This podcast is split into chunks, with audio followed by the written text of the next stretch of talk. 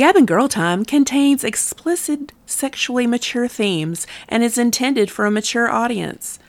The opinions expressed here do not necessarily reflect the views of any platforms, sponsors, or social media.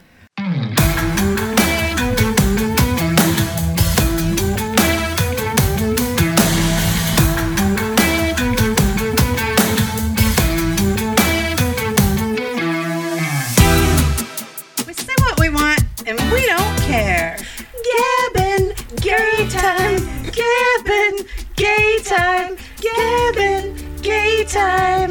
Erotic, erotic, put your hands all over my body.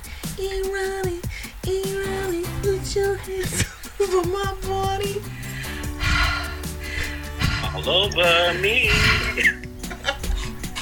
Hello. Hello. Welcome to another fantastic episode of Gab and Gay Time where we have all of our favorite gays. Most of our favorite gays. Most of our favorite gays? Yeah, not all of them will be on it. My friends are like, no, fuck no. I don't want to be associated with you. And today, I can tell you, I've been waiting for this all month. Um, Yeah, I'm- fair warning right now. There's going to be a lot of inside jokes. There's going to be a lot of jokes that you don't get to, and I'll apologize for Ha. that. You think I'm not going to make you explain them? Uh, You might. Yes, Um, totally. We're doing it. But this is one of my I might cry. Oh, long term? Um, long term, yeah, we met uh, in junior high school, and I love him. I love him. We have we have been in cars that have crashed. Uh, we have done scavenger hunts together. Um, we have made videos together. yeah, did uh, he make your have- Madonna video that you did? Yes. Uh, we've been Fancy. in shitty things like Planned Parenthood's PG 13 players together. I forgot about that. All right? That's so I just found the t shirt the other day. that's so great. I'm loving it. I can't absolutely love him. anything. And if you're part of the class of 1990 AHS, you'll know who I'm talking about. I'm not going to say the name of our school, though. Let people work for it. Uh, But my friend Scott. hey, And the crowd Scott. goes wild. Woo! Hello, how are you? I'm good. How are you guys? Good. Oh my god, you look so good. I know that people can't see, but I mean, you jacked as fuck right now. Look at you. I'm actually like on the little COVID. I got the COVID 15. So What's the he gained you weight, gained weight? and that's not I allowed in California where he lives. They will make you leave. I um I went up to like 205, and Oh, I'm yeah. five nine. Ugh. Did they make you pay extra for on your deposit, like for gaining weight? Is that how they do it in Cali? They weigh us every month. yeah, If, that's if you gain weight, they they up the up the rent. that's what I figured, or make you pay a deposit. I wasn't, or they change the combination on your refrigerator. I know they have to do something They to gotta make sure you stay fit. regulate it somehow? Bunch of Nazis out there in oh Cali, It's it's not easy. It's not easy. body Nazis, ageist people. okay, so It's so on fire. The hellscape that is Cali. How are ya? I'm good. I love it. I love California. It's the weather. Yeah, No, it's not the people. The people are, are flaky and assholes. because they're from everywhere very- else. Very fake. People are very fake. But the weather is perfect all year long. Perfect. so is that why you moved from Tennessee to California? For the After- weather? Was it after college? Yeah. It was after college. Um, no, I moved here to be a famous uh, actor. I know you're living the dream. We all had it was me, you, and another person They just- who I absolutely love. Is- We, can, or we can't say names. I mean, we can say names. It's Robert. I love him. It's Robert. It's Robert. Just say first names. yeah, we won't say his last name. Mhm. Uh, but it was me, you, and Robert, and we were super bored. And you had the Robert had the video camera, right? Robert always had all the he had all the techie stuff. He had the phone in the briefcase. Ha, remember yeah. that? Yes. Yeah, he had the phone in the briefcase, looking like some super spy. Was Robert also gay? yes. He was the gay on the go. Yes. the He go. was go go gadget gay. He was he was our getaway car. He was the driver. Yep. Yes, he also had the nicest car, but it was the three of us. Uh, Scott was always the director, telling me Um, what to do, and I was the Braddy performer. plays the talent. Yes. Yes. Well, of course she was. Why didn't you go to Cali with them? Scared, and I think if you, I think you went to. I had already had Ashland at that point. I was about to say you you had had a child and, Yeah. and you kind of um, not that that um, stops a dream, but it kind of can put a dream on pause. I think, Mm-hmm. and I think you had a kid and you were like, all right. Yeah, that's and gonna. this is amazing from Jennifer because uh, Jennifer love her to death. Should I call you Jennifer? Can You can call me anything you want. Yes. um, poor face. Um, yeah, that, hey, how'd No, you know? Jennifer that is was always- exactly what I call her, Scott. That's we must be soul sisters. Poor face is my favorite term for her. So Jennifer was always self-absorbed in not a bad way, but she was very on the center. So for her to have this kid and then put all of her energy into the child, I thought was amazing.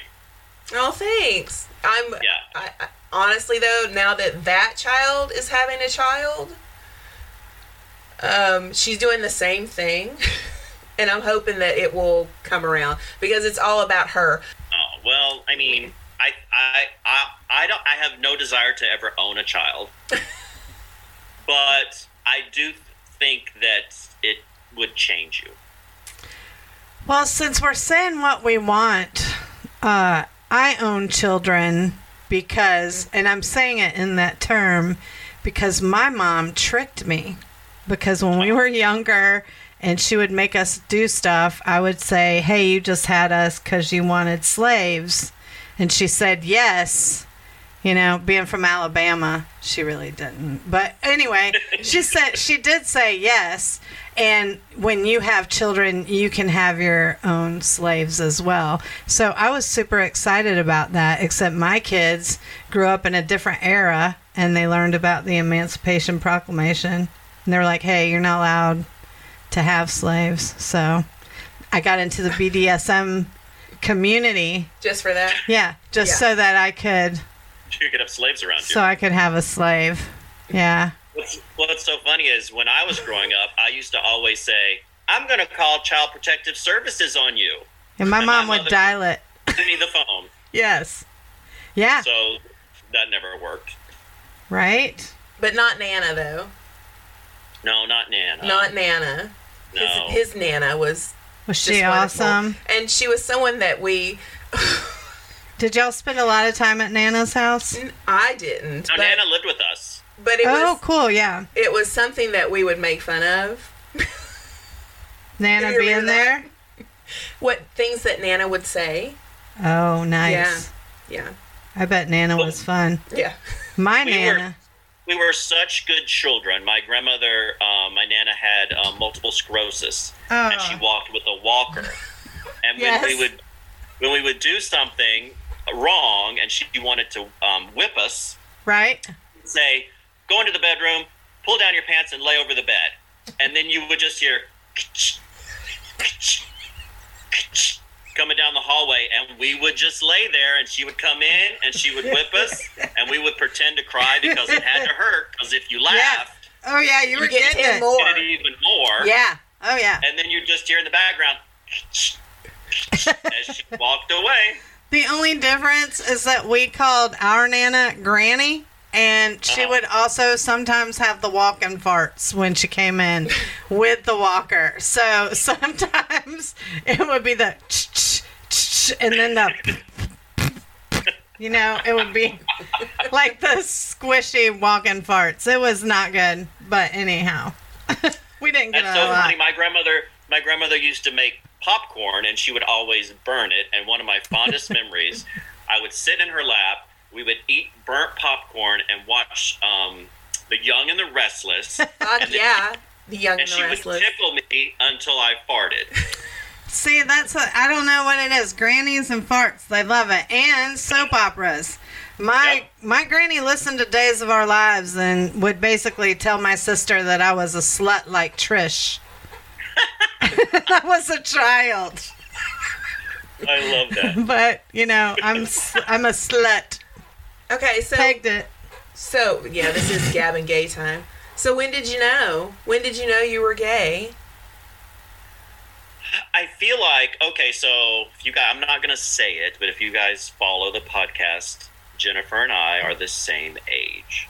So when you're when you're growing up in that era, I guess I'm gonna say, you kind of always. I feel like when you're gay, you always know you're gay.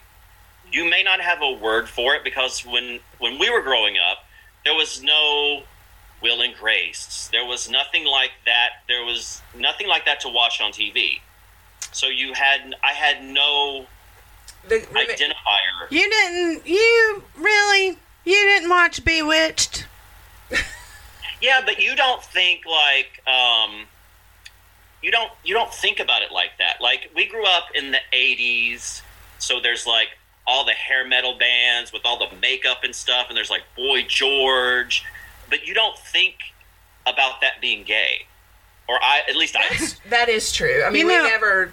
That's see, and that's Yeah. the weird difference in the age that we talk about and how odd it is in your growth spirit sprout and a spurt when you grow. Like that six year period for me, the '80s was totally gay. It was the gayest decade of all. Yeah. No, You and we'd to- like see Michael Jackson, and we didn't think like we didn't think anything about it. No, I remember me and our other friend Kim, and we had just watched something with David Bowie. No, it was a news article that said that David Bowie's sperm was found in, Somebody's stomach. in Mick Jagger. Mick Jagger's stomach. Yeah. Okay. How did they find that? I don't know. Yeah, but- he overdosed. And Kim and I are stomach- looking at each other like, how does that happen? Yeah, You know, I, What I mean, yeah. Are they, are they gay? That I mean, was how they it's- tipped off to let you know that they were all fucking each other. But why wouldn't you? And But I mean, we I also grew up at a suburb outside of Nashville that we were called farmers, and like the people on the other side were called like tea sippers or something. so you lived So, in Letterkenny of Nashville. kinda, and then just you know, I we just never looked at anybody like they were gay, and if they were, we didn't care. But it was one of those "don't ask, don't tell" kind Well, of things. yeah, I I mean, feel like. It wasn't and I was normal never to talk gay. about. I can remember um, one time being on the school bus, being little, like probably first or second grade, like being little and being called a sissy. Oh wow, yeah. and then from then on because i was always i was always little and i always had a baby face yeah, like i always had like this like little kid baby face my whole life. Even to this day if i shave this off i look crazy.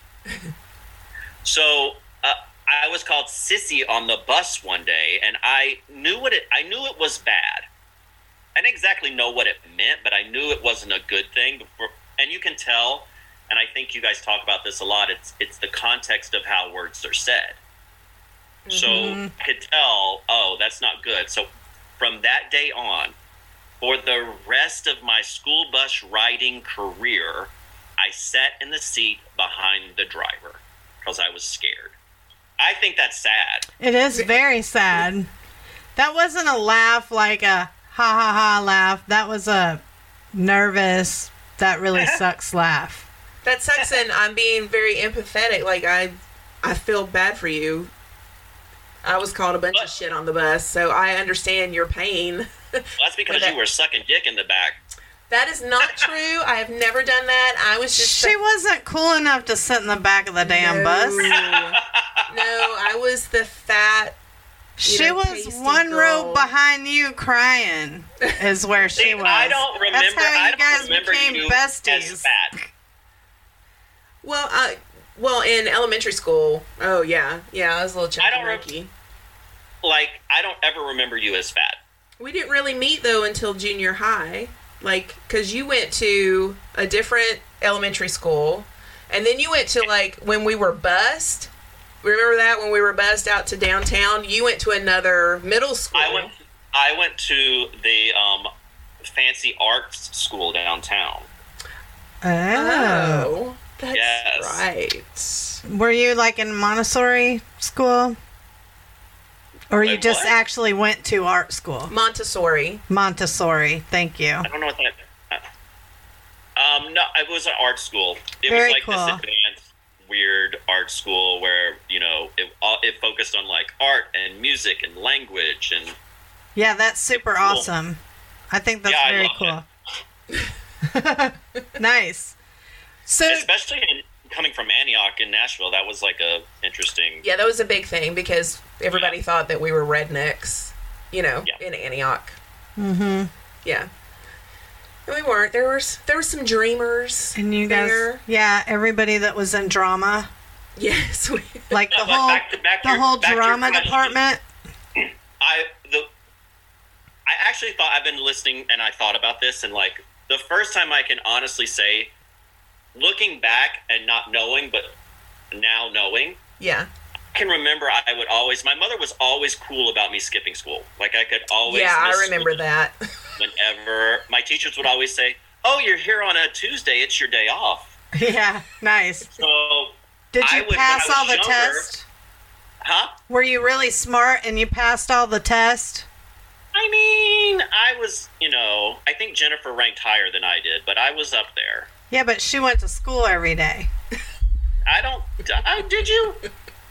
Uh, yeah, I pretty much I did. I didn't skip school. That was my sister. She didn't want to be at home. No, I didn't want to be at home. That was for damn sure. Well, I would stay at home, and I, I guess I was kind of a dork. I would stay at home and I would watch PBS. So I would watch like the Letter People, and I would watch the Electric Company, all these like kid educational things. And I can remember watching Mister Rogers and thinking he's hot. so I, I, I think that that was my first inkling that I was like kind of aroused by Mister Rogers. Yeah, you had a daddy thing right off the bat. I guess. Right off. It was like, hey, daddy, I like that cardigan. I'm That's how you knew you were gay, was the cardigan. Take me to the land of make believe. right? So out of high school, uh, go to college, hang out with me. Wait, wait, we had to touch on the fact that so Jennifer, myself, and Robert probably every single night Yes. cruise around, just drive around in the car. What we were doing, where we were going, we just would cruise around. Do you remember? Do you this? remember a little show called Brantley Taylor's on the Street? Yes. and Jennifer, every time, would hit the whistle tone. she would get Mariah on, and Jennifer would do the whistle tone. Oh yeah, my I was, God. Yeah, I was coerced into doing that. I couldn't do it And now one- though. I've tried. One night we found a, a abandoned building, and we did the fancy, the Reba McEntire fancy video. Yes. Oh, wow. Jennifer Yeah. had a fur. It was like eight million degrees outside, and they had me in this fur coat and hat. Yes. Very cool. then we would always i don't know why we would do this i think that we were all like leading these internal secret lives that somehow would collide into this one place. We would always end up at the porn store. And it was the porn mega store. We would never go in but we would always drive around see who was going in and out like all the creepers. We would see who was going in and out. One night we decided fuck it we're going in. So our young asses get in there we discover the back room that has all the glory hole booths, and we all three cram into one glory hole booth, and Robert and I are standing there totally freaked out because like we're both gay, and you know we both just want to like fucking suck dick, but Jennifer's there, so we had to keep it cool, like this is a big joke. And Jennifer has her hand in the hole, tapping the hole so the dicks will come through. Yeah. I could not confirm nor deny that. I think that was all of our first experience in like gay, uh, doing something taboo and kind of like, ooh, we're at the glory hole booth. Yes. So So much fun. if you don't go to a glory hole with your gays, are, Are you you, re- really? Are you living life? Are you, yeah. Are you really one of the gays? No. Well, Good were gays I- share- I, can't even imagine who got in the booth next to us because it's like three. Th- it's basically three girls just giggling. Yeah, but I'm telling you, I, there was probably a line. You guys didn't see it. They saw your young asses go in there, and they just lined up. And we were young. We were probably 18, 19 years old. Yeah, that- we were. yeah. we were just f- like fresh. And me looking like I'm Scott and Robert should have just been in there going. right? That's what Scott and Robert should have been doing the whole time, just clucking. Chicken, chick, chick, I wouldn't have done that though. I was too scared. I was too scared to do it. What? It was Did anybody funny. stick their wiener in? No, I don't remember anybody sticking No. their wiener in. No. But Jennifer was tapping that hole. like, come on, come on. With their painted fingernails, and they're like, "Not today, Satan. Not today. We want a mechanic." Okay, take me to Cali. What now? Take me to Cali. Did you oh, want her to move to with Cali. you when you were going? So you're loading up For your sure. car, and you're like, "Come Like on, want- Jen," and she's like, "I got this kid. I got this anchor." Yeah. I, I always wanted Jennifer to go. She I does think not. that if anyone of us was going to be famous, it would have been her. Oh, thank Yeah. Uh, that means a lot to me because I I am at 50 years old really starting to like dive into why is Jennifer the way she is. And Thanks, podcast. and that is something yes, I always wanted to do, but I had I had family that I felt like really really obligated to that I had to take care of and the, like my mom and stuff like that. But not not the baby that was, you know, that I had to take care of. Decisions. Right, but if looking back now, if I could go back in time, yes, I would have absolutely got out of there a lot sooner and probably moved there before you in order to make my dreams happen. And that was another thing too. I, I had so many things that I wanted to do, but I didn't know how to achieve them. Well, you Yes. will now. Oh yeah. Your time was just different. You're you're we all know you know as well as everybody else. People that know me and then people that know Jennifer both know that we are big balls of gas and so we are stars. we are stars. But you did it. And I would I have to say I was really really envious over that is like okay, he he did it. He went out to live the dream because that was all of our dreams really. yes. And But I, I, I, I think for me, and yes, I enjoy acting and I enjoy being on stage and, and all of that. Um, but I think a lot of it for me, you know, was being gay and using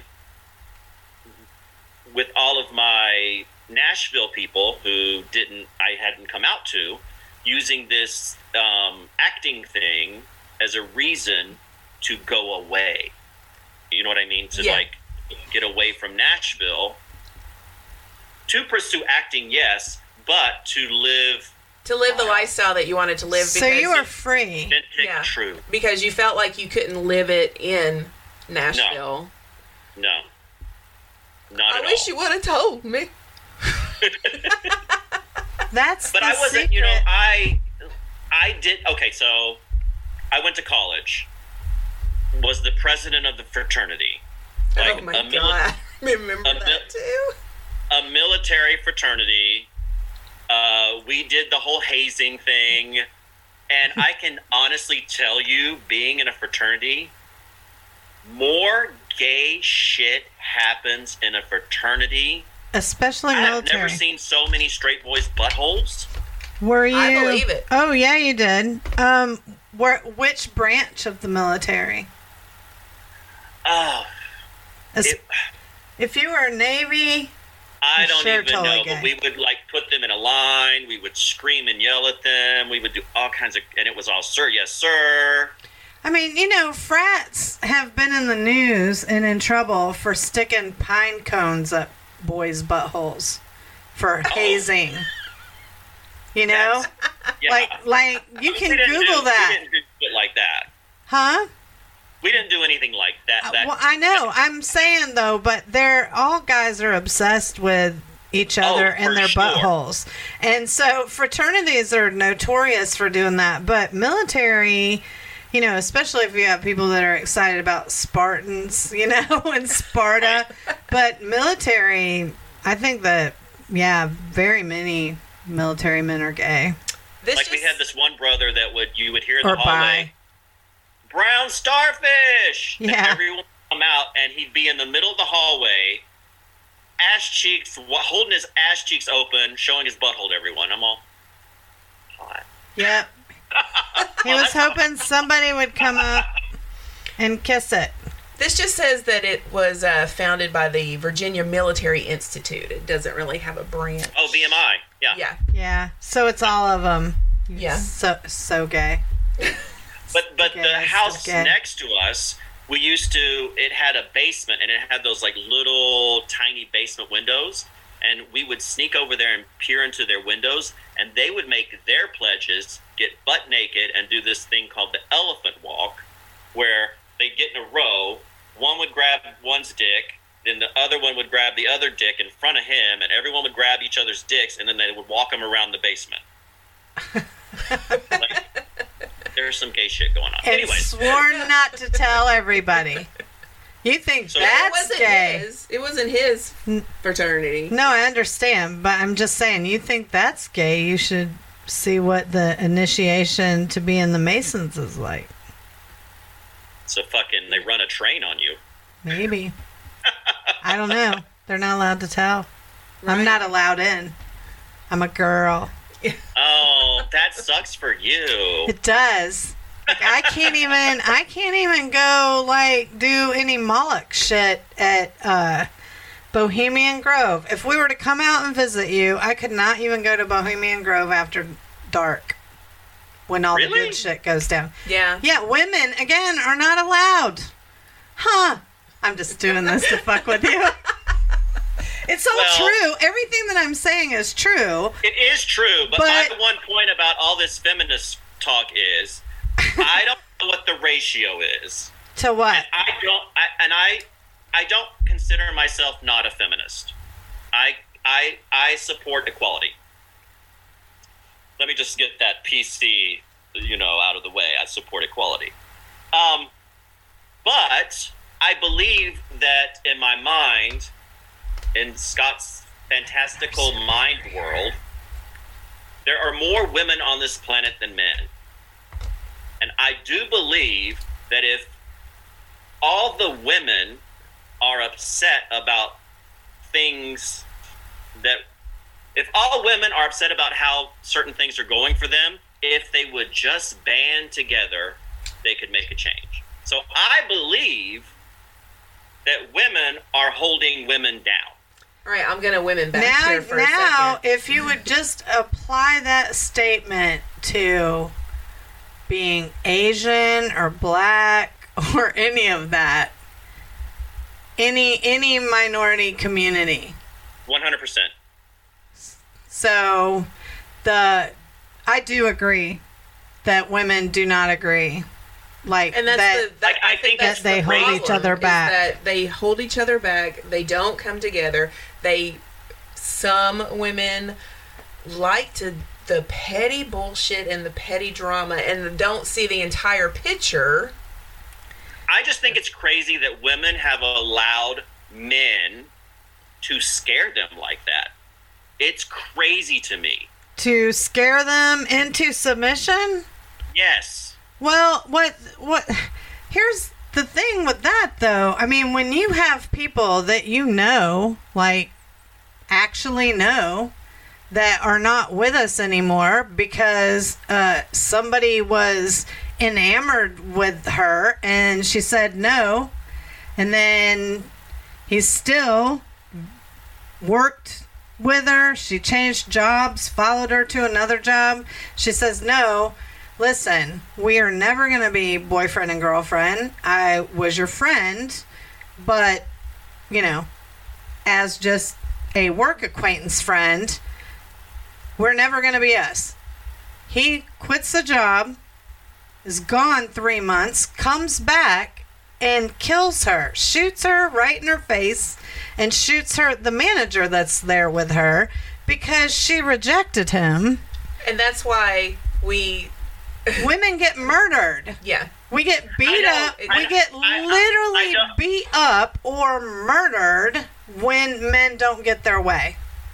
That's the problem. Not saying that other men don't deal with this either, but it's not the same. We're afraid because men, time after time after time, when they do not get their way, when they're not smart enough to articulate their ideas in an argument, when things aren't going like they want it to, then they use brute force each and every time.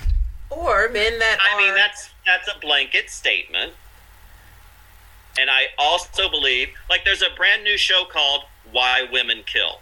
So I also Right. believe No, women do that this too. Women do kill Again. They do it in a different way. There's that one lady that was um, giving her husband um, a coolant that looked like Gatorade, and she slowly killed him. So Yes. I I think that there are women. 100%. and I'm going to use a word that's not the right word. Empower themselves to strike back. Yes. A lot of The times bed. a lot of times that is the Yes. one way and especially if you'll do it young enough that's the one way to ensure that that person never raises a hand to you again how and then every now and again you get crazy but every straight man because you know maybe gay men don't act this way but Oh, every they- no, it's true. straight It's a man man thing. When they are arguing with you and they are getting heated, every single one of them at some point has tipped the balance. I mean, like, they have not been able to stay in control. Where, whether it's shaking, you know, whatever. You're not saying every man, though, correct? Well, not every, But I not every. I also think that what you're talking about is anger and rage. Yes. And we all have that, even women. Correct. But And I've known some fucking strong ass women that I wouldn't get mad because she would fuck me up. This is true. I think with women, more men are worried about property damage than physical damage. Not saying that women don't do some physical damage, because I see women constantly do things that I find abusive, like if they just slap their guy or whatever. Women all the time think they sh- can push and hit and physically lash out at men as well. So I'm not just saying that it's just them. I am just saying that there have been many, many experiences with talk to your female friends. How many have been inappropriately mistreated? I, I under I get what you're saying, and I get that you're. Jennifer's like we are so off topic. we are, and I'm about to just, I'm about to cut everybody off and just bring it back because it's not a, it's not something that we are going to be able to fix. No, and and and and I don't disagree with Gail at all. But I also think that Gail is not seeing the whole picture or like putting herself in someone else's shoes.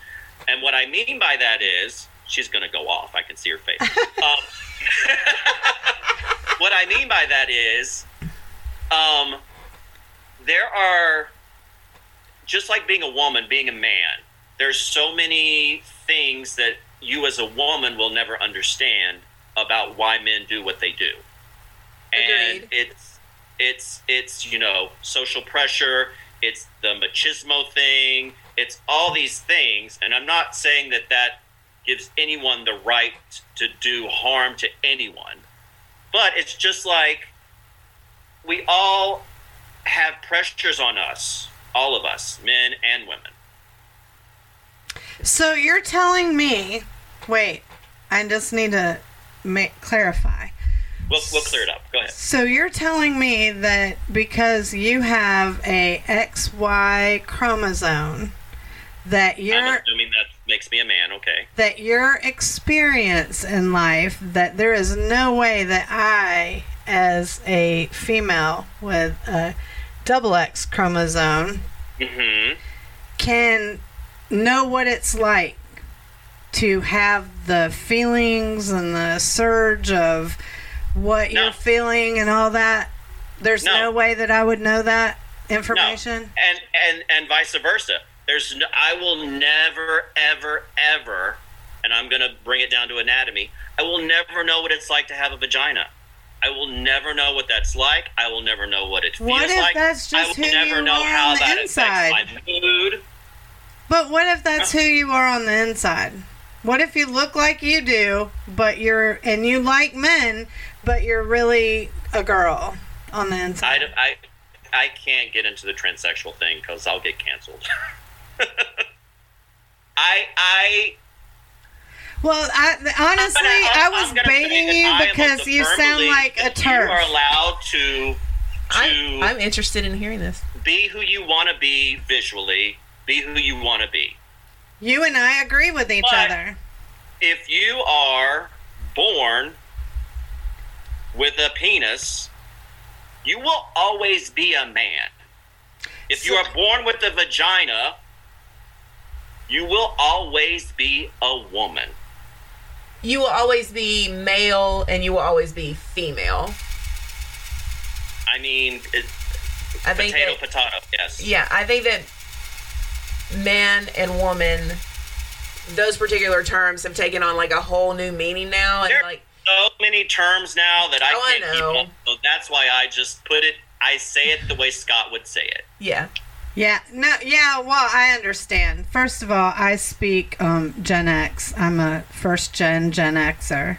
I know. So, uh, anyway, this is why I have said we've been gaslit into second place, and that there will be a transgender female elected president before they elect a cisgendered female. Now, which I think is crazy. I thought Hillary was going to win for sure because I thought all the women would get behind Hillary. You know, all politicians do crazy shit.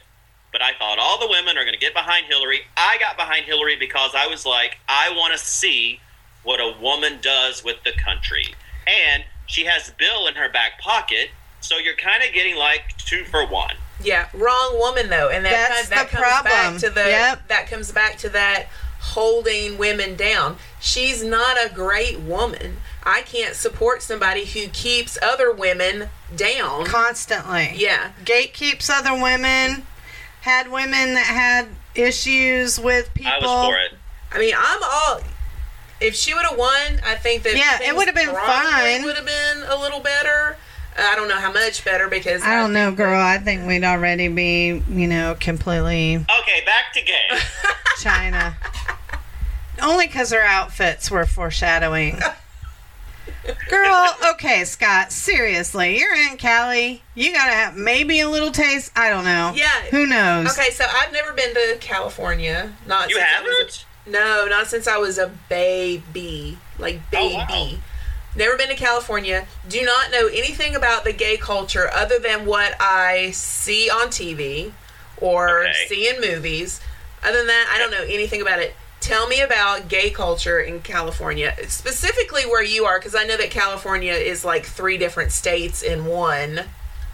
I live in West Hollywood. Oh, well, you in the gayest part of California Yes. then. The freaks come So out people at come and stalk me. I've oh, back to the stalker and killing someone, which I'm not making light of that. But I always, you know, when you're uncomfortable, you make a joke. Um, I've never had a stalker. I've always wondered what that's like. Isn't that weird? Wow. Wow, you might get one after this podcast. I've had then. some weird things happen. I've had a person bring me two pairs of shoes, boots, that fit me perfectly, that were two different sizes because I had Oh. said I needed some boots to take over the world. And they both fit, they were great.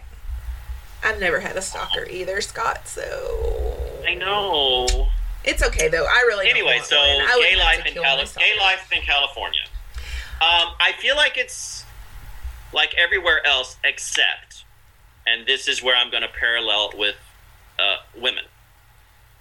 There's so much emphasis put on how you look, and I think it's really because men are visual, Mm-hmm. and it's a lot of pressure.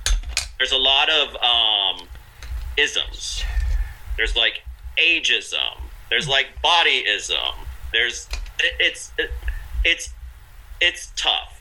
Okay, so, So- when you lived in Tennessee, and who I remember Okay. you to be, um, you're smaller in stature. Um, you were very small. I was five nine and 138 pounds. Yes, and that's another reason why we can never be together because I was I was the same height, but I was like twice your size. Anywho, In her hair, she had the biggest hair. Go ahead. anyway, so you go out to to California to live. Did you feel like right away that you needed to make a change? Because then when I saw you, you know, maybe five, ten d- years down the road, you were like jacked up and you had all these tattoos and the beard and just very, very, I mean, fucking hot. Oh, thank you. Yes. Did you feel like you had to make a change right then, or did you No. give yourself a little while? No. Okay, so when I moved to California, I had been working at the Hard Rock Cafe. I don't know if it's still there. The Hard Rock Cafe in Nashville, downtown Nashville. Yeah, and I moved to. California with a girl that I worked with. So even though I had moved to California, I still had someone with attachments to Nashville. So I felt like if I did anything gay, she would go back and tell everyone. Because I still wasn't out to any of these people either. Yeah. Oh, Why did you care? I mean, it was like what, like the mid '90s. Things were changing. Just, you just too care? much.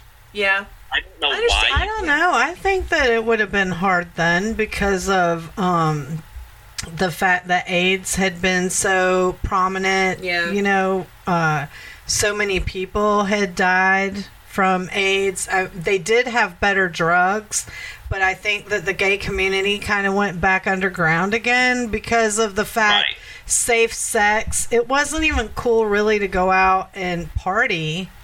You know, I was having my children then. I was having the babies when you guys were doing this. 95, 6, 7. When were you there first yeah, coming? yeah, right about that, right, right Yeah. in that area. And there was another big, like, through the South, there was another big, you know, Christian revival wave at that time. So it was like you.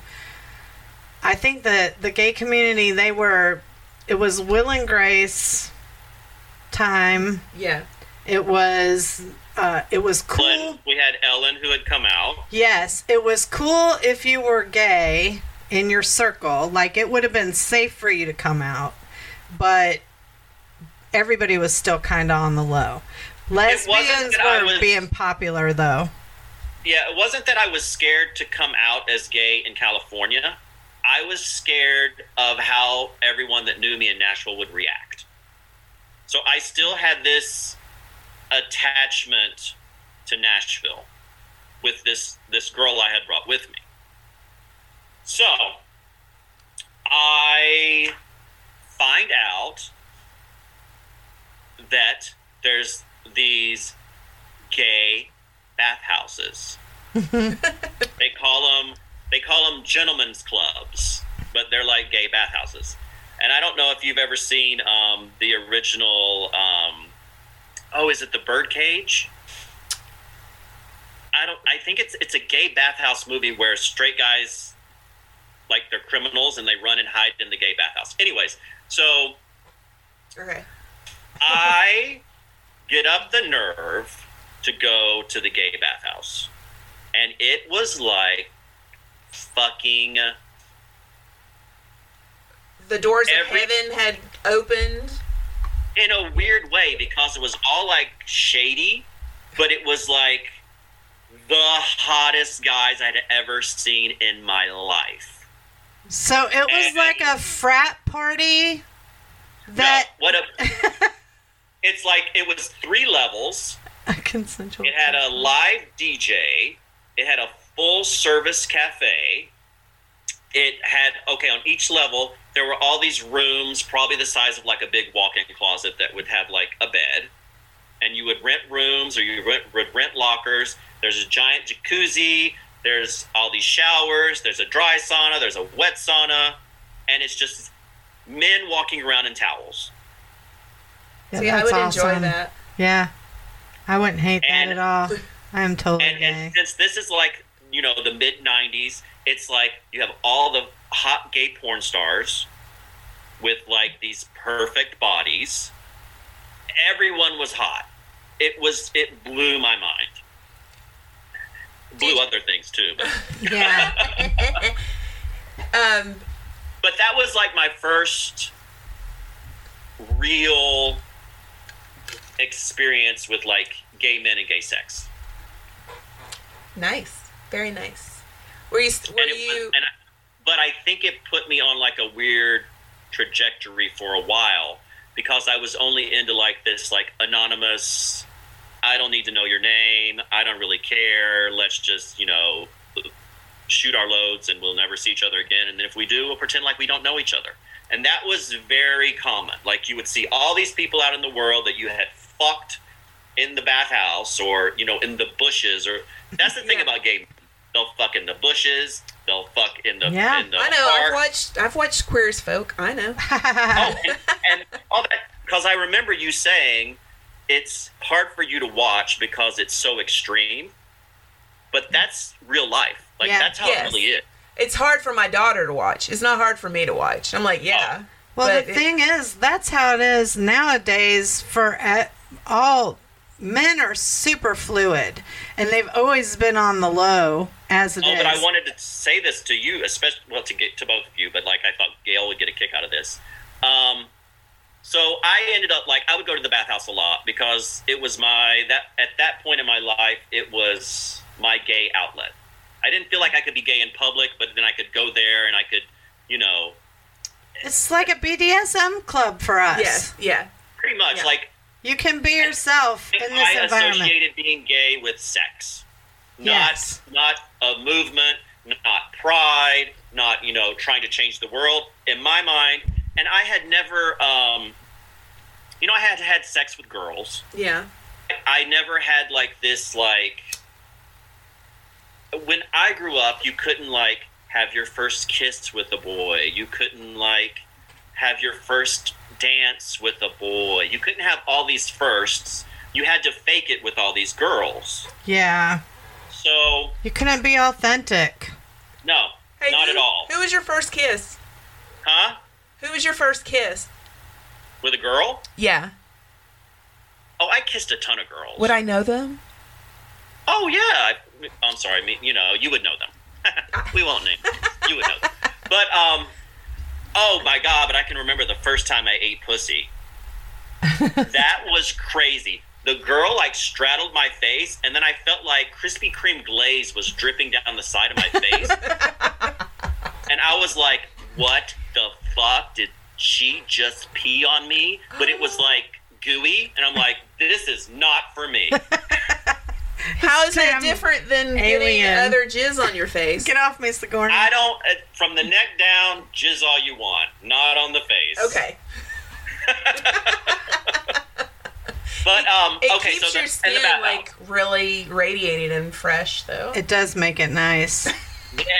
The only thing that is better, in my opinion, was Max Factor Pan-Stik made with beeswax. I think I mummified my face for years. I was so sad when they stopped making it here in America. Probably because we were killing all the bees. okay, so then I did the bathhouse thing, and then I, I, I went to a coffee shop in WeHo one day, and I saw this boy making coffee, and I was like, okay, so I guess maybe I'm a stalker. I was like, I'm gonna get a job here so I can meet this boy. So I got a job there, and that boy became my first boyfriend. So at that point, I was still living with a girl from Nashville, and I was like, this is my boyfriend. And then here we are. I'm gay. Whoever wants to know, fuck it. Uh, what can you do at this point? and how old were you then? Probably 23. That's 23, 24. So, when you finally decided, when you got your boyfriend and you decided to live authentically, was it like a switch flipped for you? Like, I mean, as I far never- as mentally, did you feel better? No. Because I still hadn't told my parents. Okay. So I was I was living my life, but then making phone calls talking about, oh yeah, it's sunny. Oh yeah, I bought groceries. You have this the stupidest conversations with people you're hiding your life from mm-hmm. because you can't talk about your life. So he Yeah. would say, "Oh, the weather's nice. Oh yeah, I paid the bills. Love you, bye." And that was all that I was having with my parents. Do you think low So- key, looking back now, that your mom kind of always knew? You know, she never said she always knew. She had to always know. Like I feel like as a parent, you just know. Yeah. I feel like I feel like you're only shocked because once it's out there, it's out there. So there's no questioning it. It's real. So my mom um, was a publisher, and she was in Anaheim, um, you know, with this um, book, publishing this book, like um, marketing the book. They have the book out here. They're marketing the book. Some book fair or something. So I thought, oh, I'm going to take my mom to dinner, and I'm going to tell her in the middle of a restaurant. That way, she won't like cause a scene. Boy, was I wrong. So I tell my mom. She starts like screaming and crying. Everyone turns and looks. I'm just like, and she and she doesn't really say much about it. The only thing she says is, "I'm just really worried about your health." So Okay. she's basically saying, "I don't want you to get AIDS and die. That's what I'm worried about." She's not saying anything about anything else. So then she also says, "I'm not going to tell your father." So guess what?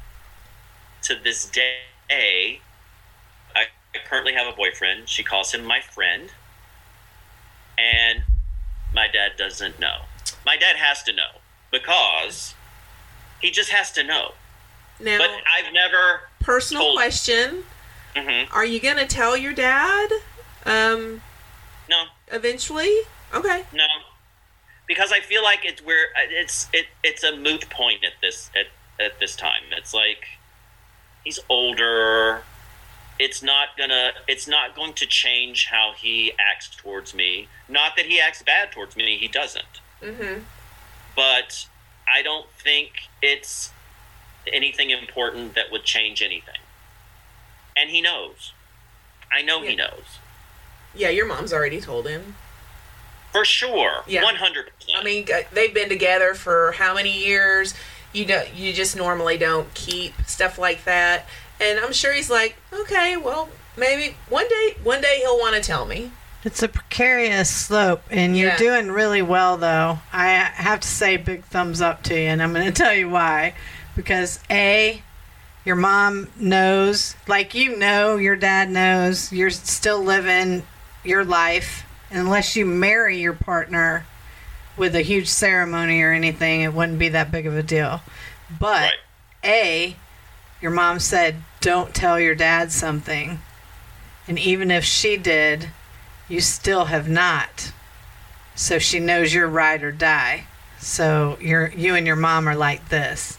So you Oh, don't for got to sure. worry about your mom's relationship with you. Oh my god, all my life, everyone called my mom's name is Shirley. Yes. Everyone called me Little Shirley. Well, We're like there you go. mom, mom, boy for sure. because you are willing to, you know, not live, quote, an authentic life for this promise you made your mom, which is a twofold awesome idea. I'll call it even a blessing on your part because. Oh my god, I'm getting kudos from Gail. Listen, listen, because the genius in it is A, you keep your promise to your mom, your ride or die, your integrity is intact. And B, again, no matter what you decide to do with your life, if you never act in a motion picture or on a YouTube thing or anything like that, if you never even do a commercial, you will be able to say that you 100% are an actor. As long as you're in California because you were playing the role of your life. Right? as straight Scott, straight Scotty, Super, until your dad- straight blue Scott. until your dad passes away. And then you'll have to be like, okay, well, I've decided to go into accounting. It's just more lucrative, you know, you know, whatever. I don't know. Whatever thing you might have been. You had me right up until prostitution. I don't know. I don't know what he would be making money at that wouldn't be acting in his muggle life in California. Nobody's making any money right now acting in California. So. Right. What's the biggest thing you've done? acting wise, Yes. You know what's funny? The biggest things that I've done, I did when I was in Nashville. Because I don't know if you remember, I joined that modeling agency. Yes, I do remember that. Yes. and I was in a Tracy Lawrence video, and I was the lead. And um, no, it was McBride and the Ride, and oh I was the god, lead. I love it. And then so they end up winning a country music award, and as they're going up to to um, get the award, on the big back screen is my face because they're showing the video. So I think that's probably. I mean, I did a couple of movies out here. You know, I mostly though I've done theater. So Well, I, you've always enjoyed theater more. yeah, it's Yeah. it's theater is more rewarding because I learned, and one of the things that turned me off from um, acting for film was it's waiting, and, and I'm so impatient, and it's like waiting, waiting, waiting. Do it again, do it again. Wait, let's fix the lights. Do it again. Wait. With theater, you start and you're forced to fucking go through it no matter what happens, and then it ends. And Right. You're done. That's why I do Rocky Horror every year. Because I just Ah. love that fast pace, just go, go, go, go, go. Yeah, and you and you can't stop. There's no stopping. Like you have, no matter what's going on, no matter how bad you mess up, keep going. Oh my gosh. So, yeah, Yeah. I love theater. He and Bill They get along very well. Soulmates. Probably, I don't know. My gay boyfriend is uh you know, he's a theater major, he's a stage manager. He is very much like that. Yeah, I love. I do it. love the. I just. And I. I I really feed off the. I'm sure you guys understand this, being performers. You really feed off the crowd, and when the crowd is on your side, it just is the best feeling because you know you're the one making them feel like that. yeah. Right. Yeah. and it, it's pretty. It's it's it's it's something that you can't buy off a shelf. It's it's its own thing. I I love doing comedy and like I love making people laugh. And when people are laughing, it's this. I it's it's you know it's vibration in the world, and it's it's like wafting through you. It's amazing. I love it. Do you have a stage name? No, I just use Just I'm you. just okay. Um, have you I'm been go doing look- I'm- stand up? I'm, I'm looking up your uh, your IMDb Or are right you just now. doing comedy Oh, I don't. theater? I, I don't. I didn't do that. I don't have that. Are you doing comedy theater or are you just doing are you doing stand up while you're out there? Oh, I, I could never do stand up. I could never do what you do because I I I need someone to write for me. Like I do comedy theater. So the show I'm in uh, currently is called The Villains, and it's about um, the evil queen, Cruella de Vil, and Ursula are living in Hollywood, and they're all trying to get redemption. So it's it's like you take these Disney fairy tales and you mash it up together with the Wizard of Oz, and they go on a journey to find the Great One, so that they can be redeemed. So so I play Ursula, the Sea Witch. Of course you do. I love it. How redneck am I? Look I at love that. it. Scott. I love Hold it. on. First, I had to laugh. And the bear. Um. Okay, so we just keep uh, going away from gay. Where were we with my gay story? well, you were My in big- theater, and nothing is more gay than theater. Right, but being in theater was when I had my first like foursome in college Yeah. with uh, uh, my girlfriend and then an, another guy and a girl, and I didn't touch the guy because I wasn't like doing anything like that in college. Right. I didn't touch the guy, but the guy was there with a boner, and I was like, "That looks pretty good to me." Yeah. So- get You didn't act upon it. No. No. No. Um. Okay, so then I got the boyfriend at the coffee shop. Horrible, horrible relationship, as all probably first relationships are. Yeah. And I was still like little skinny Scott. I was always known as the the, the skinny guy. That's how people would refer to refer to me as the skinny guy. And I got to tell you, being in the gay community, unless I don't know, I think it's all perception. Unless you're into being called the skinny guy, I didn't want to be the skinny guy. And in the gay community, it's everyone. It's a niche. So that's when I decided, oh, okay, I'm going to go to the gym. So then I started going to the gym. And then um, that's when you notice that all of a sudden, not that not that I was hooking up with like anybody that I thought was busted, because you know what I think is hot and what you think is hot may, are probably two completely different things. Mm-hmm. But I'm noticing that when you present this, what people think to be the ideal, what you have been looking at as the ideal begins to notice you.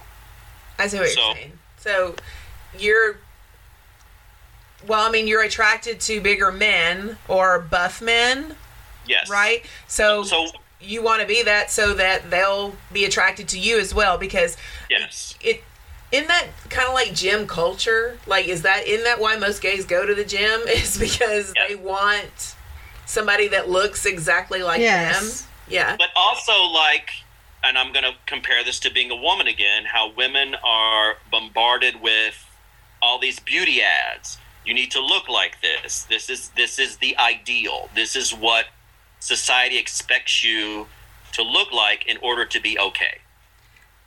Um, in the gay world, porn, and in the '90s, it was all about like hairless, buff, and because they're on porn, this is the fantasy. This is the fantasy guy. Like i I'm watching this porn because I want to jerk off to my fantasy guy. So that's ingrained, I think, in a lot of gay men's head that in order to be the fantasy guy, you need to look like that. When I became, when I started getting bigger, I I noticed that I was getting more attention from guys that looked like that. With that being said, guys that look like that are not interesting beyond looking like that. Correct. I think Yep. that you first of all that again, I'm going to be psychologist today. But Take A yeah, cuz you were going to the gym, so A, you were seen by more people. You never would have met these people that person, caliber person, because you wouldn't have gone up and talked to them out on the beach or on the street. But in the gym, in an enclosed space, in the locker room, and wherever, you're gonna know. Hey, are you still using that weight? Nobody, Whatever. nobody talks to each other at the gym. Okay, well, You just great. fuck at the gym. huh? You just fuck at the gym. Yeah, there you go. Well, there you go. Or So- you leave the gym and go fuck somewhere else. Yeah, That I think I Steam seem to room. think that's more probably whatever. The big thing about also being gay is ignoring each other. Yeah. Especially Like if you even like though them. even though you're both into each other, you still have to ignore each other because you know everyone's self-esteem is so low because I think you've been like living this lie and you've been you society's put you down. So you know your self-esteem takes a little bit of a beating I think. And you can't be the one to put yourself out there and be rejected. And you always think that you're not good enough. So it's like I don't know it's very weird. You haven't like evolved from that getting older and i'm just going to take from my experience when you called me self-absorbed before i was thinking about it and because yeah i'm self-absorbed but i think coming from my childhood i had to love me and i had to think that i was the greatest person on earth because nobody else would tell me that okay so to today now, I truly do not give a fuck. I am fucking gorgeous. If you don't want to be with me, if you don't want to fuck me, bye. Bye. You can go over here. But I yes, I am extremely vain, probably even more now. Mhm. Um but yeah, I fucking love me. And I love the way I look, I love the way I dress. Um I just do not care anymore. And my self esteem is probably way too high. That also may have something to do with I do have a partner, a man, a husband, a daddy who absolutely fucking adores me and tells me all the time how beautiful and wonderful I am. Yeah. Well, you're latchkey kids. You were out on your own. You had to be home. You know, you uh, whatever. You unsupervised.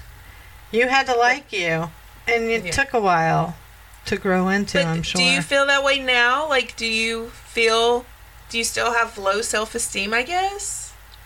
I mean, I'm not going to say I have low self esteem, but I will say there are moments where I feel insecure about things for sure. Um, I, I have grown, yes, to love myself, but um, I always strive to be better, if that makes sense. Like, I always want to like eat better.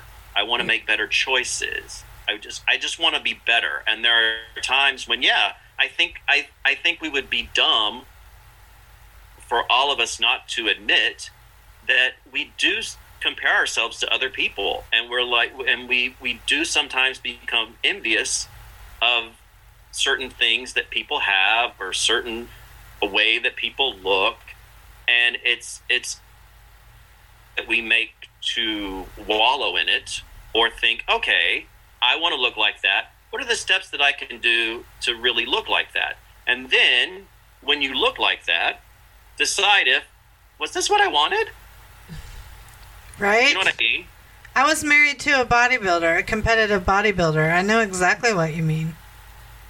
It's So, nuts. so we're, I think, I think everyone would be lying if they said they didn't have insecurities. We all do. I think I, and I, and I think one of my best qualities is, is being able to admit, yeah, I'm insecure sometimes. Yeah, I get jealous sometimes. Yeah, I wish I had that. Yet, well, you know, I, I'm, I'm, I think being verbal is amazing. So, I, I do love myself, but I would like to be better. And I think you want to be better too. You just said it like you're trying to be better. Yes. Yes. Always. Every day is an opportunity to make yourself better. Yeah, every you should evolve. If you're stagnant, you're, you know, Because I, it, It's 'cause gonna be what Ray boring. says is true. If you can't love yourself, how can you love anybody else? So I already love myself. Therefore, it's time to push that love out to other Right. people. right. But then but going back to all of this, you know, we'll, we'll take several steps back in order to take half a step forward. Um, I first started getting covered in the tattoos because I felt unattractive. And I felt like no one was looking at me. And I, because I've, I, to this day, I have never been approached in a bar. I've never gotten a number in a bar, in a gay bar. No one's ever approached me. I do have a bit of a resting bitch face, but I got all these tattoos because I was like, I don't feel attractive in my own skin, so let me decorate myself. And I, because I, you know, I'm an art person. I art art is my God given talent to create, and I thought, you know, this is paying homage to something that I love, and it's making me feel more attractive in my skin. Well, that's fantastic. You know, you're like literally in the worst city to, like, I, and that's what's wild to me. The worst city to be noticed in. I yes, guess? like Yes. in LA, this is where the tens of all of the small towns, of all of the towns of everywhere, all of the tens from those towns are going out to make it. Like my daughter is a very large woman and she did theater and I was like, "You need to keep doing theater." And she's like, but I gotta have to, you know, I don't know that I can lose it. I said, no, you don't even have to worry about losing your weight, anything. You will work as an actress. The thing is, you go to LA, I go to LA, I'm a three at best out there, you know? Literally, like, that's with high self esteem and me being realistic. Three. Thank God I'm funny. But, uh, and I have other talents. So I got other skills. So I'm marketable. But you're like at a bar where everyone there, the base is a 10. So you. Yeah. So you got to be a 20 fucking. So you have to be a robot to get noticed.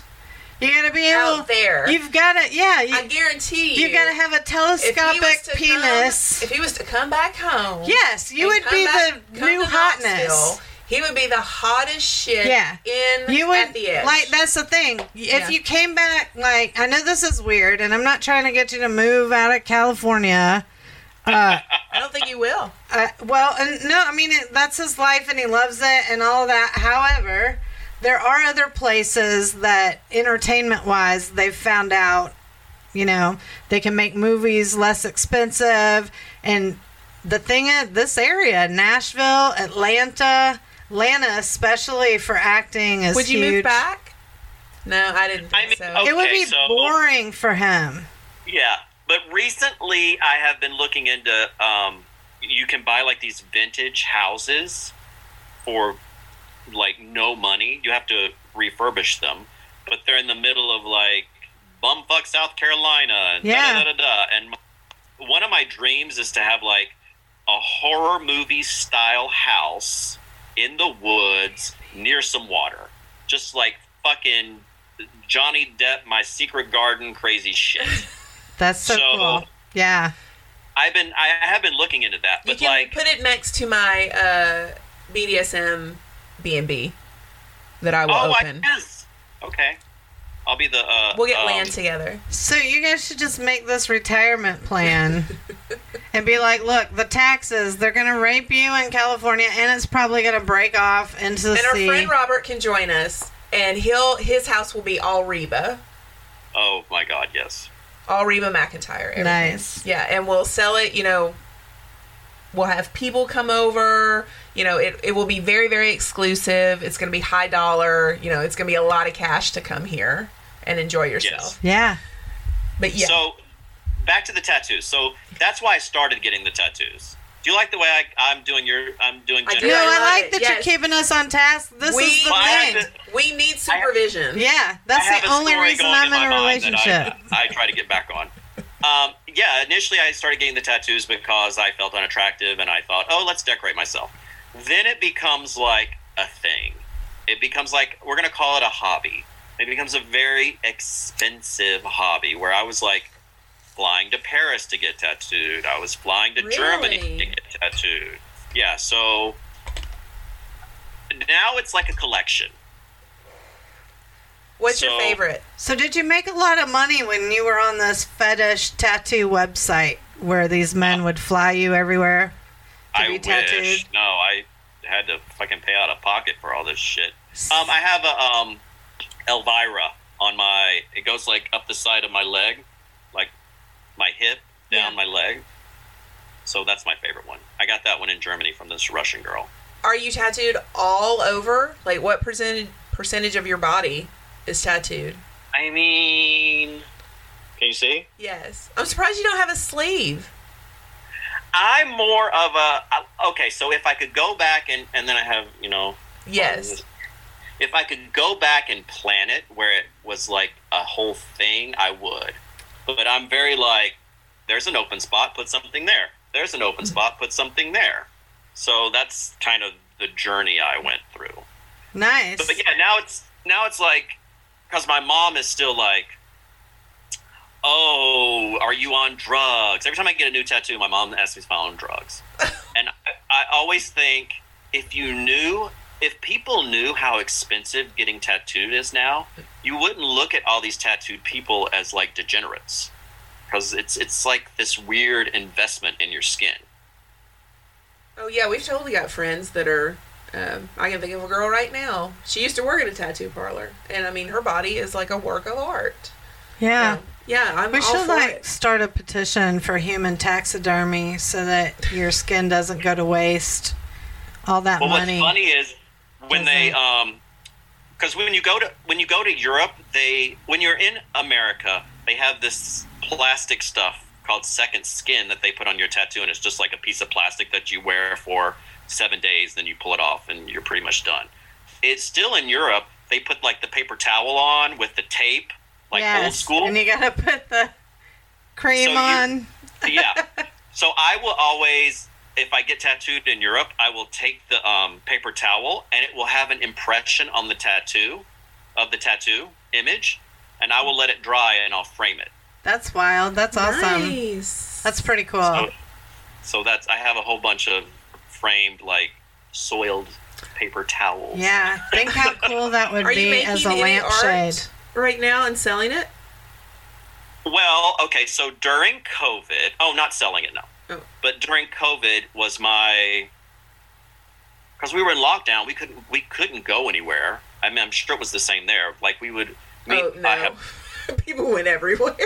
oh, really? No, we had curfews, and they were kind of crazy about it in the beginning. We had two Um, months of lockdown.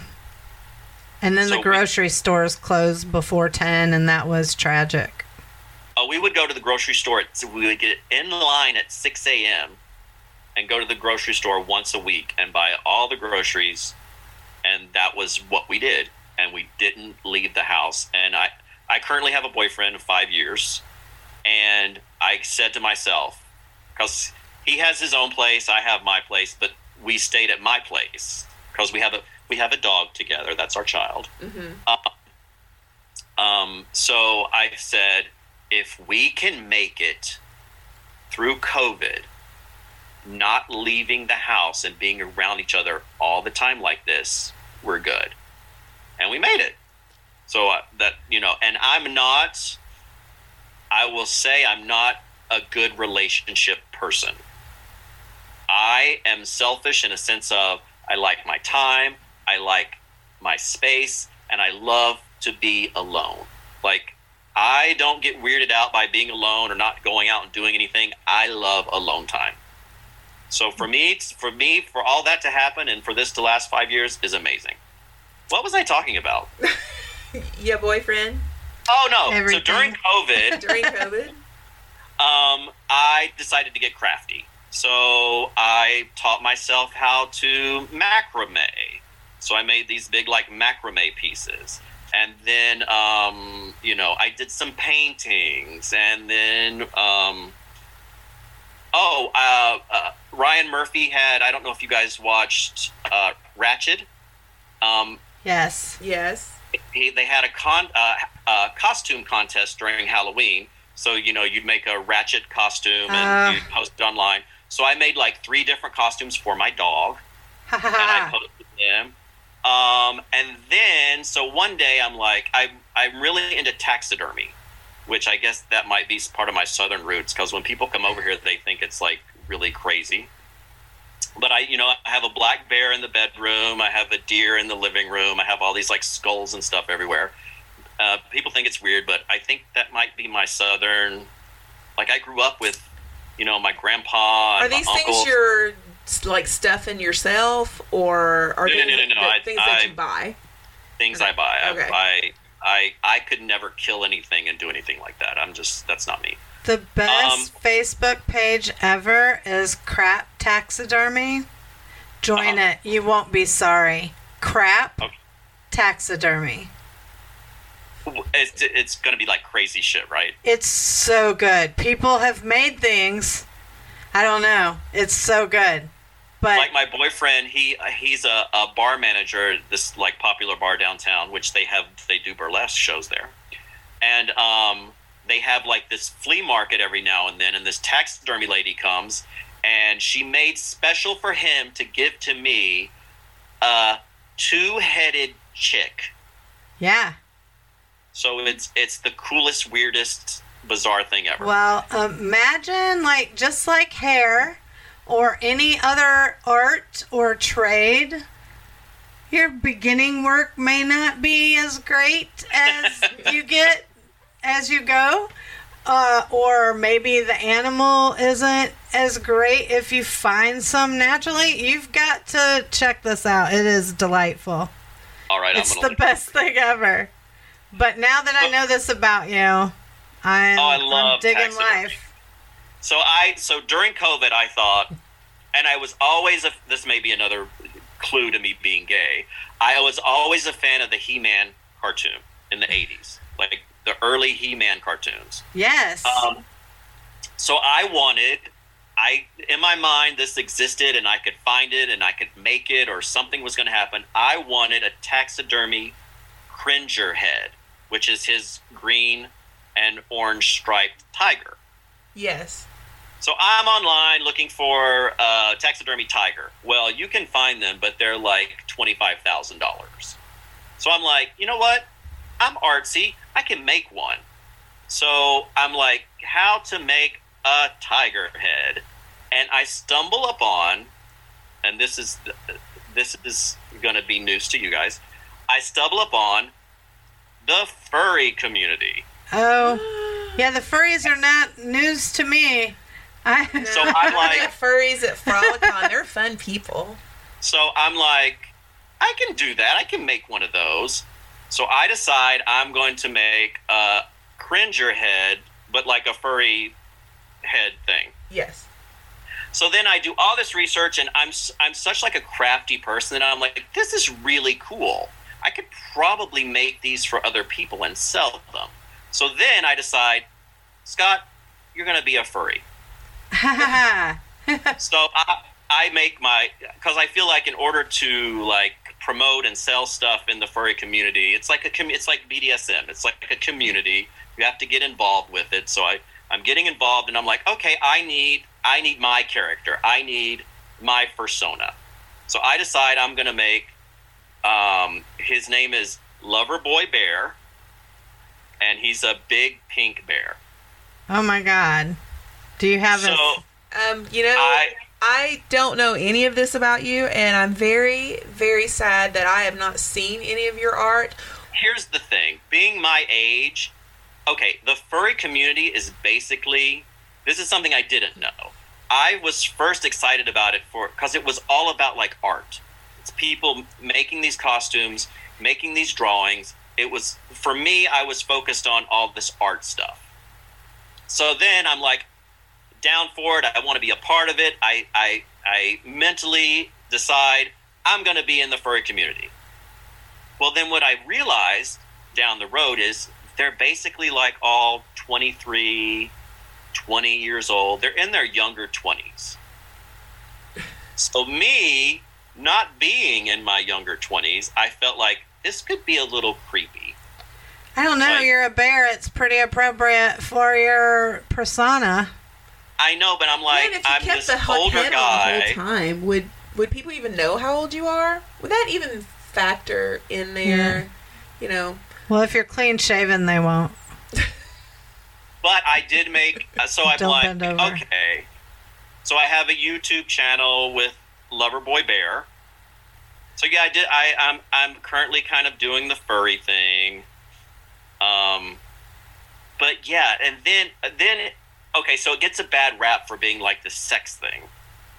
But I feel like all groups have a sexual aspect Yes. and especially when you put like these like young 20 people together this is when your hormones are racing of course there's going to be like weird sex stuff of course so yeah Do you want to promote your YouTube channel, or do people just find it on their own? Oh people normally just find it on their own but Is that it? You can't see. i can can't see there's a glare is it a pink bear Well, there's like a bear in the thing. You have 101 subscribers and 15 That's me! videos. You should have 102 subscribers now. you should look my favorite one is trixie or tree I just saw that.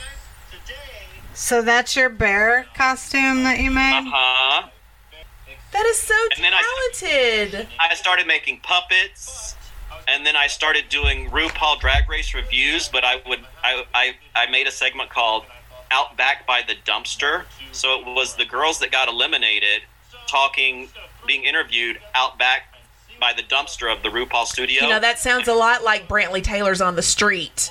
right? Don't sue me. And um, I would make all the eliminated drag queens out of popsicle sticks. And then I would do all the voices and just. I'm gonna watch all your freaking videos tonight. So yeah, that's that. That was that was my COVID revelation. And the really the funny thing is, is that I know that people back in high school have no idea about your life now and what you do, and would be so interested because you know who I'm calling after this. I'm calling Gunter after this. Oh, Gunther. Gunther and I'm telling her everything and that we need to look for. I know, and and will you make me stuff and ship it to me? For sure. I I will commission the shit out of you. Believe me. I'm about I'm about to make a Ursula costume. Nice. For yourself. Yeah. I'm so I, I I'm so glad I got to talk to both of you. I, I I great like talking to you and meeting you. it's weird like I know Gail already, so it's weird to like really talk. And you would think you wouldn't like me, but then you were like, "Yeah, I guess I do like you. You're all Well, right." I like I like um a challenge, especially like a verbal challenge. So that's why I was really intrigued by Gail. ah, yeah, I will disagree with you in a second. I don't give a shit. Oh, I I, will too. I I- will too, just for the fact of the debate. Right? Even if, even if I agree or not agree, I'll disagree just so we can argue about something. Yes, I am the gold-plated girls all rolled into one. You just don't know which personality for the day. well, I love you. I always I love have. you. And I I've miss missed you. Yes, I miss you. And doing this, it just brings me all back to the good times that we used to have when we were younger. I wanted to ask you, like, like I wanted to ask you, did you have a good high school experience? Meh. I mean, I love I loved the group of friends that we were around, and our senior year was probably the best year because we did all hang around together. We weren't in little cliques, like we had our own little clique, basically. Um, you know, freshman year, sophomore year, no, not that great, but you guys are the ones that made it good that junior and senior year one where we had all those classes together where we did theater together man i can't remember his name for the life of me Cowan, Mr. That- Cowan. thank you yeah and i remember doing rocky horror as my uh, finale piece that was junior year um, and then were we doing senior year as well Yes. yes and then all the stuff that we used to do with it was quality work It was informative for the children. It was. We they should I bring was back. always cast as the drug dealer. What was that about? um, I agree with you. I and I think also to add to that, there was something about me that always envied the popular crew. Like, you know, I always wanted to be liked by the popular people. But it's funny, and it's I'm sure this is like the story across the world. Look at the popular people now. Oh yeah, yeah. I mean, did you not know that we were the popular people? No, I never looked at it like I that. I mean, we were the ones that were having all the fun. yeah. We, I think the thing is, is you equated the people that had money with who was popular. Right. And that wasn't necessarily true, nor were they necessarily cool. Like, I didn't know that either. I found out I was the cool one many years after high school. I had no idea, nor Well, I did I also care. that the weirdos and the the the gay kids and the weirdos and the outcasts don't have everything given to them and they have to rely on other things besides like what I'm wearing or how I look. So later on in life, it's so beneficial, and you realize, um, I- I- you realize that that's not certain other things are important other than the way you look and how much money you have. Yep. These and these kids are just now figuring it Yeah, out. Yeah, very. It is sad that they do. I mean, the looks thing hasn't gotten any better. We've well now been super they've substituted it superficial. with likes and that drives me insane with like the liking thing the liking the photos It's just dopamine hits. They've just figured out how to give you another electronic dopamine hit. That's what I was equating the, uh, th- like being on stage and stuff. Is that is a total dopamine fix? yeah, right I mean, there. but it's like the difference between smoking cigarettes and injecting heroin. Like Wow. being on stage. Like You the got hit. it's hardcore. the hit is different. I Yeah. mean, like you know, smoking your social media hits. Literally, it's like you would be out, you know, Smoking cigarettes, making your life. a minute at a time, losing Yeah. a minute at a time. But when you're on stage, and the energy is right, and everything is good, when everything is hitting well, it really is magical. When you're making magic, there's nothing like it. And, you know, but it's just as horrifying because instantaneously, when you bomb, it's exactly like falling down and skinning your knees or walking straight into a glass door. I mean, that's the feel of it. Both the humiliation and the pain is what that's like. But when it when you hit that magical sweet spot, it's Right. beautiful. You got to roll with it, though. I mean, when you Mm-hmm. bomb anywhere, you got to just roll with it. I know you just oh yeah do i was on Just go. stage and i was on stage in the middle of a production and forgot everything like totally went blank my line everyone's looking at me the person next to me is whispering my line and i'm just like You, you had a brain fart. Your brain just went. and then all of a somewhere else. sudden everything started back up again and i just kept going but it's like that one moment where you're like oh my god the world is over it's a glitch in the matrix. Yep, and then nobody else remembers it. I have and a, no one noticed it Yeah. it's so crazy I obsess so much. That's with, one thing I've learned in burlesque and with Salome Cabaret is that if there's a mistake, just try to make it funny and just go with it. Move And on, yeah. it- because the audience never notices it. Yeah, they don't know. Like, yeah you know. So, yeah, yeah, that's what you got to do. And then you also, for work life balance, how it's good not to obsess over it. So I have a rule however much time I do, if I bomb or whatever, I can only obsess over it over that chunk of time. And Yeah. So if you're doing time, 20 minutes, that's it. You get 20 minutes to beat um, yourself up about it. have you had So fun? to wrap up the gay thing, I can Oh. honestly 100% say I am so glad I was born gay. I can't imagine a more I can't imagine being a straight guy. I can't even imagine it. well, I mean, you lived it for a few years, And I so- would never ever want to go back to that. It's so much fun to be gay. And on that I'm- note, Right? uh, what else can we say? It's so fun to be gay. It's fun to be gay. Yeah, so sing with us. First of all, we want to thank you for joining us. Yes, and I we're gonna I talk. wanna- we're gonna wanna- talk after this because there's so much more that I want to know about you personally. Well, I want to come back and talk about um, the BDSM world because I have a lot of questions, and I will. That'll be on our YouTube channel um, coming up. Uh, the Q. I'll leave you with a teaser. Okay. I had moved to California. Years had gone by. I get out of the blue a um, message on Facebook from Jennifer asking me, How do I like being in the leather community?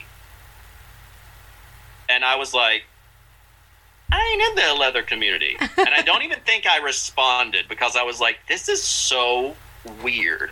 And I feel like for me, that was when you were getting interested in the BDSM world. And I think you just thought that because I'm gay, I was in the leather community. No, I don't. that wasn't it. Um, you had I'd seen a picture of you, and you were wearing leather, and you were. Um, I want to say that you were wearing, you were kind of donning the leather type hat that most leather men Oh. wear. You were just dressing up to go out, and I she mean, didn't Girl, know. that, was a, that was a costume, girl. It just was an kidding, I'm kidding. and my bad on my part. Uh, because you know, I've learned now that you you shouldn't ask those questions. But in my defense, we were. I still thought of you as very very close, and I was like, yeah, I'm just gonna ask. So, yeah, I, I I look back on it now and it makes me smile. Like knowing your story now, it just makes me smile because I think, oh my god, I was so- I, like she wanted to include me in this like baby step in the beginning. It, it really makes me smile. well, Um, thank you. I do I do have a lot of questions about the BDSM world and okay, you're and you're in. I would love You're in ask on you. our YouTube Q and A yeah, coming up. yeah, definitely.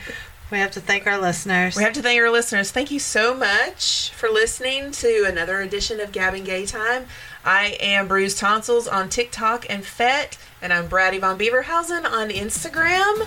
Gavin, Gr- I'm Gavin Gale Time, and uh, on Instagram, on uh, everything else, whatever. Yeah, go like our page on all the things. Just look up Gavin Girl Time. Hashtag Gavin Girl Time. You'll find us everywhere. Yes, and thank you for listening to us on Where they Spotify, find me? Apple, and Google. Well, where where where can they find you? The bear. I'm gonna totally Um, um your your your- YouTube channel. yes.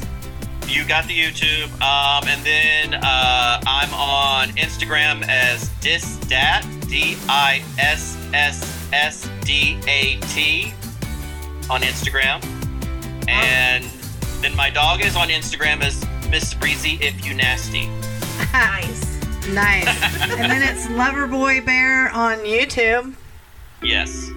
So everybody listening, hit that like and subscribe, and like and subscribe us on Gavin Girl Time on all of the podcast Yeah. platforms. Thank you.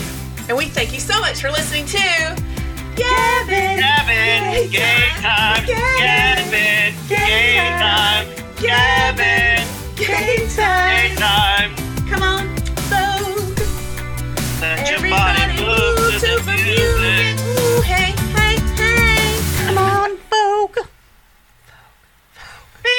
Bing. Bing. Yay! We wanted you to bing.